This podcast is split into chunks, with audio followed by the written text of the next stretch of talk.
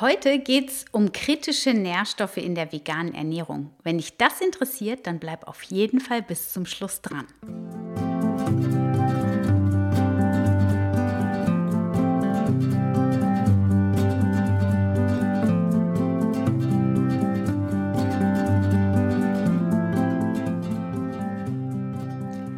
Schön, dass du wieder eingeschaltet hast zu einer neuen Folge von Wemmeli, dem Podcast rund um das vegan-vegetarische Leben in der Familie und mir, Anna Meinert. Ja, und ich habe dir letzte Woche erzählt, dass jetzt in den nächsten Folgen sogenannte Shortcuts auf dich warten. Wir sprechen nochmal über das Thema kritische Nährstoffe. Und zwar werde ich alle zehn kritischen Nährstoffe der veganen Ernährung nochmal ein bisschen genauer, aber kurz und knackig unter die Lupe nehmen. Und heute beginne ich mit einem Überblick. Also heute zähle ich dir nochmal alle kritischen Nährstoffe der veganen Ernährung auf, gehe ganz kurz drauf ein und tiefer springen wir dann nächste Woche in die einzelnen Nährstoffe. Ich wünsche dir viel Spaß bei der heutigen Show.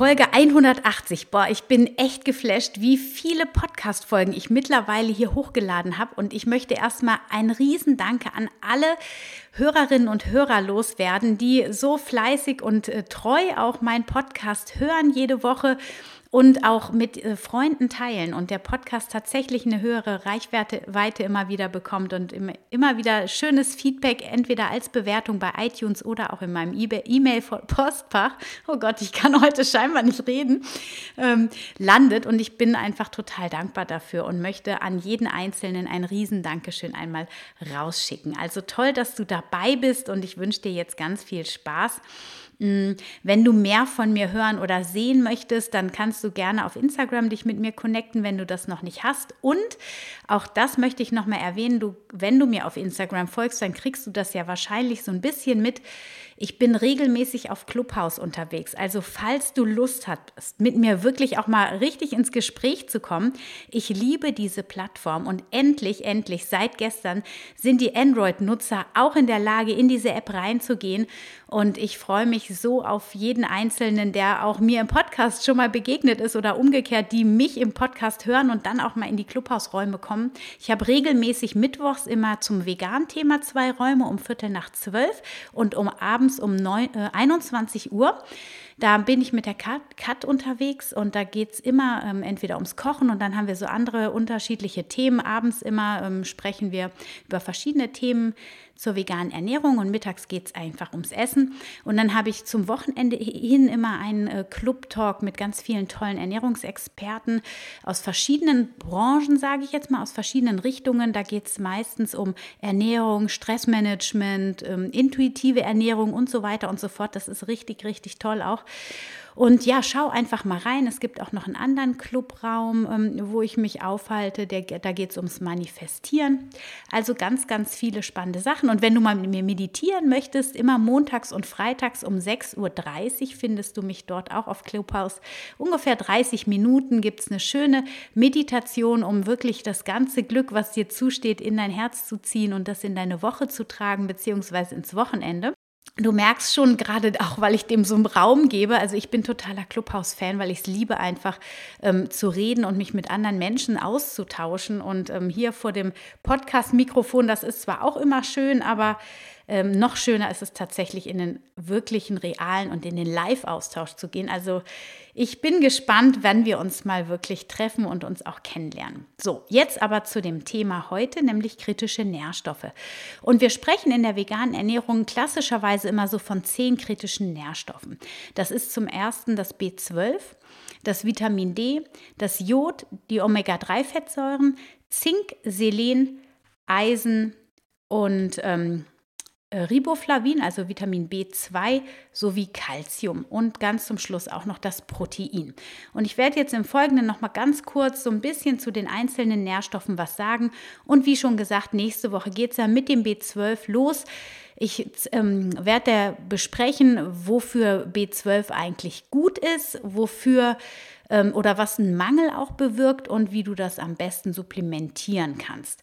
Von daher ähm, lohnt sich das auf jeden Fall, wenn du tiefer in die vegane Ernährungslehre eintauchen möchtest, in den nächsten Wochen dabei zu bleiben. Also, gehen wir mal zum B12. Das ist ja schon auch so der bekannteste kritische Nährstoff und ähm, was viele immer glauben, ist, dass dadurch, dass wir B12 ja supplementieren müssen in der veganen Ernährung, dass die vegane Ernährung dadurch nicht natürlich ist. Fakt ist, dass wir auch B12 theoretisch über die pflanzliche Ernährung decken können, da die Datenlage dazu aber noch nicht ausreichend genug ist und das nicht sicher genug ist. Und die Schäden, die durch einen geringen oder zu tiefen B12-Spiegel im menschlichen Körper teilweise auch unwiderruflich ähm, entstehen können, ist es einfach das sicherste und das, was einfach ähm, landläufig empfohlen wird von der DGE und allen ähm, renommierten Ernährungsgesellschaften, dass wir B12 supplementieren. So, ähm, B12 wird von äh, Mikroorganismen gebildet, also gar nicht vom Tier, aber Tiere, die reichern dieses B12 dann, das in den Mikroorganismen und teilweise bei ihnen im Darm auch, also je nach ähm, Rasse oder auch, ähm, also zum Beispiel bei den Kühen, wird ähm, B12 im Darm gebildet. Das kann dort von den Kühen auch aufgenommen werden und ähm, reichert sich dann im Muskel- und Organgewebe an, was wir dann als Fleischesser essen und dadurch sind Fleischesser eben mit B12 versorgt. Ähm, de facto bilden wir B12 auch selber in unserem Darm, sind aber, bisher ist es jedenfalls nicht bekannt, sind nicht in der Lage, das B12 aus unserem Darm selbst aufzunehmen. So, daher sind wir darauf angewiesen, das von außen zuzuführen und wie ich eben schon gesagt habe, pflanzliche Produkte. Es gibt da so zum Beispiel die Chlorella-Alge, die immer mal wieder ähm, ja, ins Gerede fällt und wenn du das ähm, äh, Interview gehört hast mit der Christine ähm, Knuffmann von Pure Raw. Das kannst du vielleicht jetzt auch noch mal hören, das lohnt sich. Da ähm, zu Chlorella sagt sie und B12 was, aber die landläufige Empfehlung lautet es einfach zu supplementieren, wenn du auf der sicheren Seite bist und vor allem, wenn du deine Kinder mit ins Boot nimmst. Keine Experimente bitte. Ähm, grundsätzlich ist es so, dass auch bei Mischköstlern das B12 ein kritischer Nährstoff ist, spätestens ab dem 50. Lebensjahr, weil nämlich die Aufnahme immer weniger wird, der Intrinsikfaktor, der das B12 quasi ähm, in die Zelle schleust. Der nimmt im Alter ab. Gerade auch bei Menschen, die Magenprobleme haben, ist dieser Intrinsikfaktor ganz oft nicht im ausreichenden Maße mehr äh, vorhanden und daher ähm, die Aufnahme von B12 aus der Nahrung eben auch nicht mehr ausreichen und deswegen sollten Mischköstler ab dem 50. Lebensjahr spätestens auch B12 supplementieren. Also haben wir auch hier, ähm, auch bei Vegetariern zum Beispiel ist B12 auch angeraten zu supplementieren, weil teilweise das B12 aus Eiern, was die Vegetarier sonst auch aufnehmen, aber da ist die Absorptionsrate nicht optimal. Kommen wir zum Vitamin D. Das ist ja ähm, eigentlich schon eigentlich eher auch ein Prohormon. Das bedeutet nämlich, dass der Körper in der Lage ist, das aus Vorstoffen im Körper selber zu bilden. Das heißt, wenn wir unseren Körper, unsere Haut der Sonne aussetzen, bildet der Körper das äh, Vitamin D selber. Fakt ist, dass wir hier in der deutschen Bevölkerung ähm, ja bei 82 Prozent der Männer und 91 Prozent der Frauen äh, diese DGE-Empfehlungen vom Vitamin D nicht erreichen, laut dieser nationalen Verzehrsstudie, die das mal untersucht hat. Und dementsprechend ist Vitamin D also nicht nur bei der veganen Ernährung, sondern bei Vegetariern genauso wie bei Fleischessern ein kritischer Nährstoff. Es sei denn, als Fleischesser verzehrst du regelmäßig äh, Leber, weil dort wird es ähm, angereichert und dort ist wirklich auch Vitamin D drin. Früher musste man ja, also ich weiß das noch so aus Erzählungen von meiner Mutter, die musste regelmäßig Lebertran äh, trinken. Und ähm, ja, eklige Vorstellung, aber das hatte unter anderem mit dem Vitamin D zu tun. Kommen wir zum nächsten kritischen Nährstoff und zwar ist das das Jod. Und Jod ist der Nährstoff, der allgemein kritisch in Deutschland ist. Und ich weiß nicht, wie es euch geht. Ich habe das in der Schule schon gelernt, dass Deutschland ein Jodmangelgebiet ist. Und wenn wir nicht über Salz Jod aufnehmen würden, dann würden 96 Prozent etwa den Bedarf an Jod täglich nicht ähm, erreichen.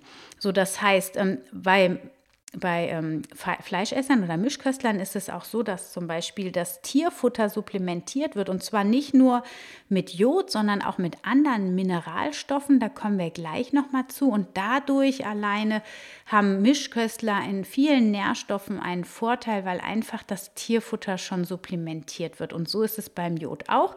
Deswegen müssen Mischköstler nicht so sehr darauf achten, aber grundsätzlich gilt, dass Jod immer ein kritischer, Nährstoff ist für alle. Und da muss man einfach ein bisschen drauf achten. Gute Jodlieferanten sind übrigens Meeresalgen. Und apropos Meeresalgen, kommen wir zum nächsten kritischen Nährstoff. Und ich habe die übrigens heute so gegliedert in der Reihenfolge, dass ich die allerkritischsten als erstes genannt habe und dann kommen wir immer, geht es immer weiter runter zu den weniger kritischen. Aber Omega-3-Fettsäuren, das ist auf jeden Fall noch ein sehr kritischer Nährstoff, denn die kriegen wir normalerweise über den Fisch, den wir als Mischköstler essen. Die Fische, die essen Algen und aus den Algen können die diese Omega-3-Fettsäuren aufnehmen und reichern diese in ihrem Fettgewebe an. So, wenn wir jetzt aber den Fisch nicht essen, dann können wir direkt die Meeresalgen nehmen, beziehungsweise ein Öl aus Mikroalgen, was sehr reich an EPA und DHA ist. Und das sind diese Omega-3-Fettsäuren, die wir so dringend brauchen für verschiedene Prozesse im Körper. Da gehen wir dann in dem jeweiligen Podcast nochmal näher drauf ein. Heute nur so viel, dass du über eine bewusste und achtsame Zusammenstellung deiner Kost, also zum Beispiel über Leinsamen, über Chiasamen, Rapsöl, Walnüsse auf jeden Fall auch dazu beitragen kannst, genug Omega-3-Fettsäuren aufzunehmen. Und was ich aber ähm, auch empfehle, nämlich Algenöl einzunehmen als Supplement. Aber auch da kommen wir dann in der Omega-3-Fettsäuren-Folge nochmal genauer zu.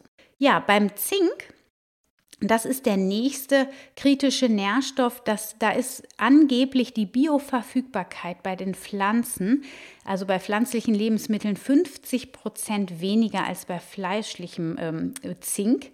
So, und ähm, das ist quasi, das steht so im Raum, diese Behauptung und ist aber nicht ganz klar beweisbar, dass das vielleicht so ist, dass wenn man nur Pflanzen isst, dass der Körper sich vielleicht so reguliert, dass die Aufnahmekapazität und die Optimierung der Aufnahme durch den Körper mit der Zeit geschieht. Das ist noch nicht so ganz erforscht.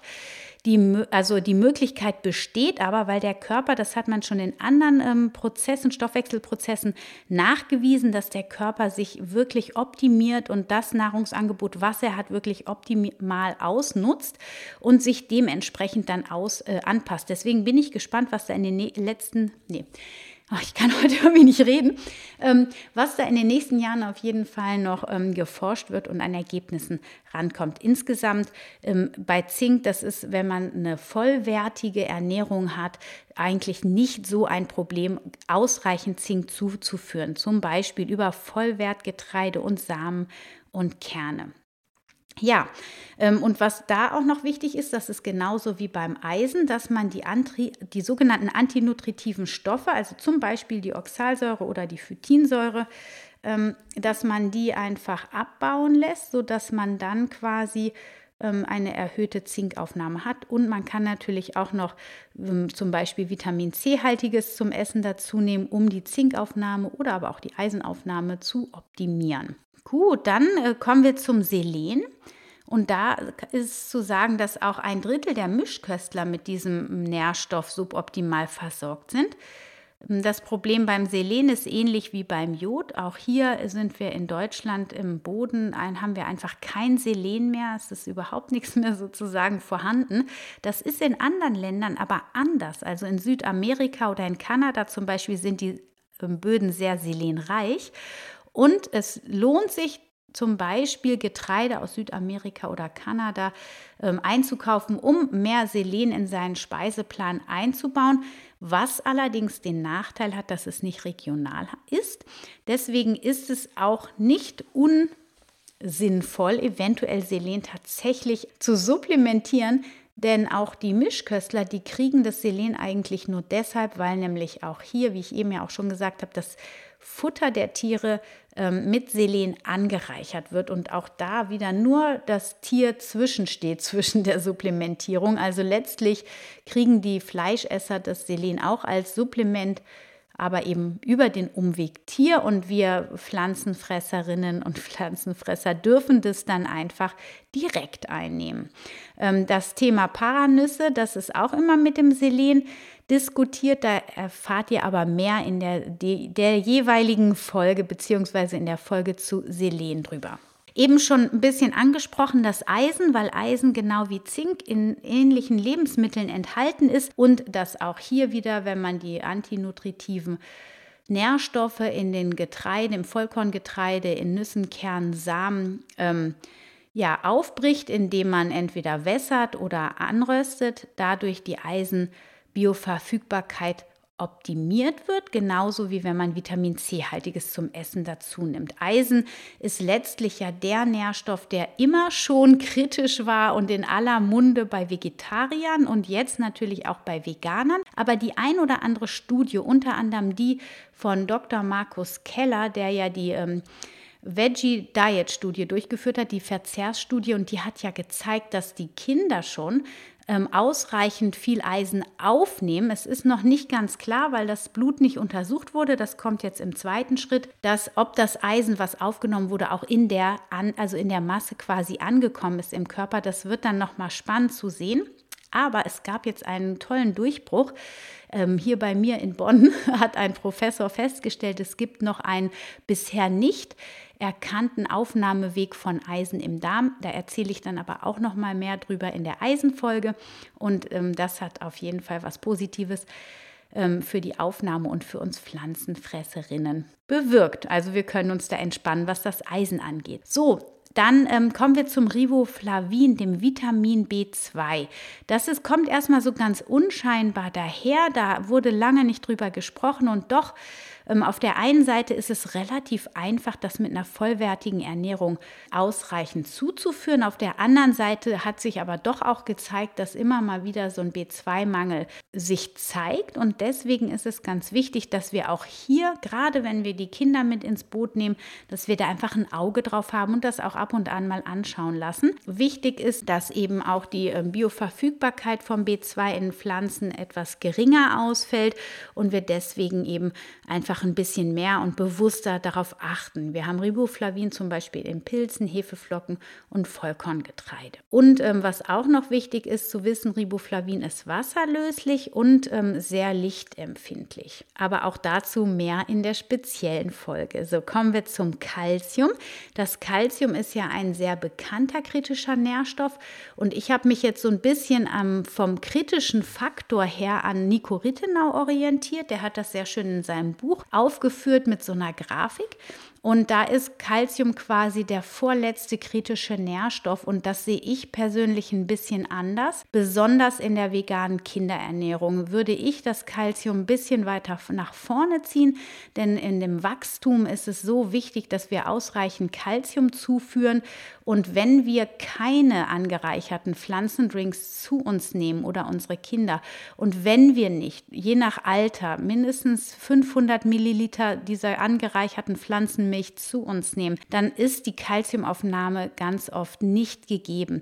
Es ist wirklich wichtig, da gerade in der Kinderernährung, in der veganen, genau mal auszurechnen, wie viel nimmt mein Kind auf am Tag, da so ein Mittelschnitt vielleicht für die Woche mal zu errechnen, dass wir das wirklich im Auge behalten. Für uns Erwachsene auch immer noch ein ganz wichtiger Mineralstoff, aber da wir nicht mehr so im Wachstum sind, ähm, ist es für uns nicht so, so relevant, wenn wir da mal einen leichten Mangel äh, haben für zwei, drei, vier Tage, uns nicht optimal ernähren. Für Kinder sieht das da aber schon anders aus. Und was natürlich, und da denken wir auch immer an die Knochen, und das ist ja die, diese Werbung, ich bin damit groß geworden, die Milch macht's. Und da wurden immer die Knochen, die starken Knochen dann mit der Milch assoziiert. Deswegen glauben wir alle, das Kalzium in der Milch, das macht die starken Knochen. Aber es ist natürlich nicht das Kalzium alleine, sondern sondern heute wissen wir, dass ähm, auch Vitamin D und ganz viele andere ähm, Mikronährstoffe dazu beitragen, eine gesunde Knochengesundheit ja, zu kreieren und zu erhalten. Und deswegen ist es natürlich auch wichtig, dass wir ähm, auf das Vitamin D hier achten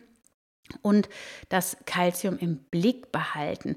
Das geht abgesehen von den Pflanzendrinks auch mit Sesamsamen und aber auch Mineralwässern zum Beispiel ganz gut und alle tieferen Informationen dann ein bisschen später. So kommen wir zum Schluss ähm, noch zum Protein. Grundsätzlich ist es so, dass wir in Deutschland genug Protein haben und ein Proteinmangel eigentlich immer mit einem allgemeinen Energiemangel.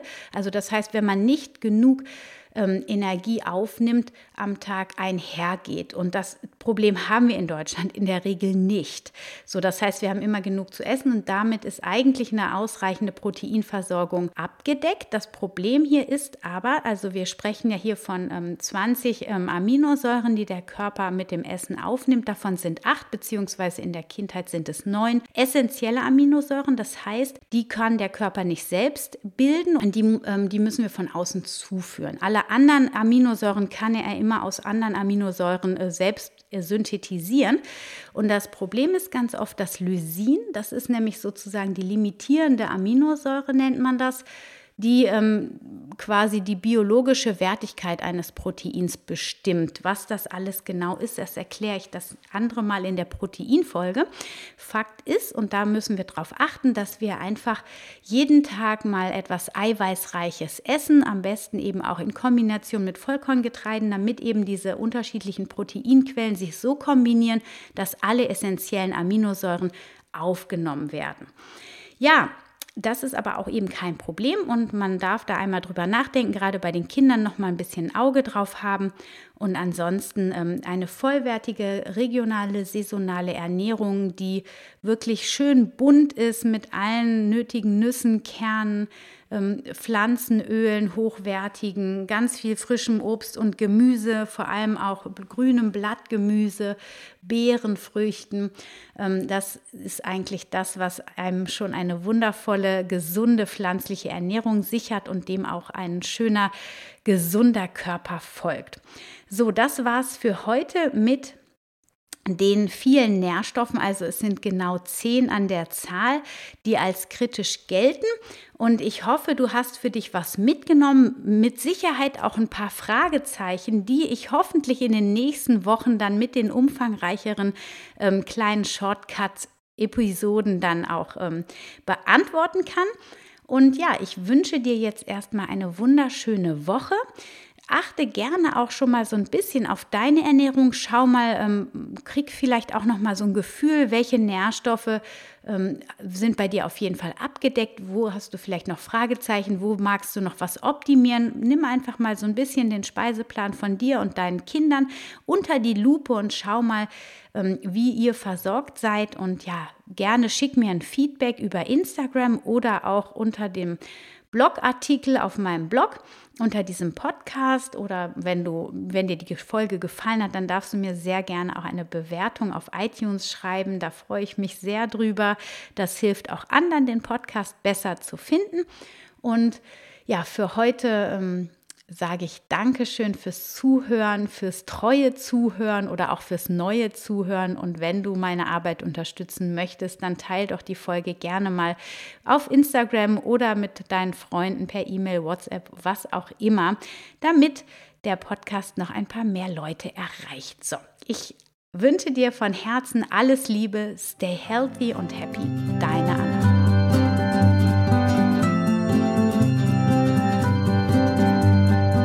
Schön, dass du wieder dabei warst bei dieser Folge von Wemmeli, dem Podcast rund um das vegan-vegetarische Leben in der Familie und mir, Anna Meinert. Ja, ich hoffe, du hast ein bisschen was für dich mitnehmen können, bist inspiriert worden, hast dich auch noch mal so ein bisschen wachrütteln lassen wegen der ganzen kritischen Nährstoffe. Denkst vielleicht auch noch mal drüber nach, ob du an alle kritischen Nährstoffe in deiner pflanzlichen Ernährung auch denkst. Schau einfach mal, wie deine Mahlzeiten gerade so zusammengesetzt sind. Es gibt dann auch in den einzelnen Shortcuts nochmal tolle Tipps, wie du die einzelnen Nährstoffe gut in deine vollwertige Ernährung einbauen kannst und wie du dann letzten Endes wirklich ähm, mit Sicherheit und Leichtigkeit die vegane Ernährung in deinem Familienalltag umsetzen kannst. Ich wünsche dir von Herzen alles Liebe und schau super gerne mal auf Clubhouse vorbei. Ich würde mich mega freuen und ähm, ja, stay healthy and happy. Alles Liebe zu dir, deine Anna.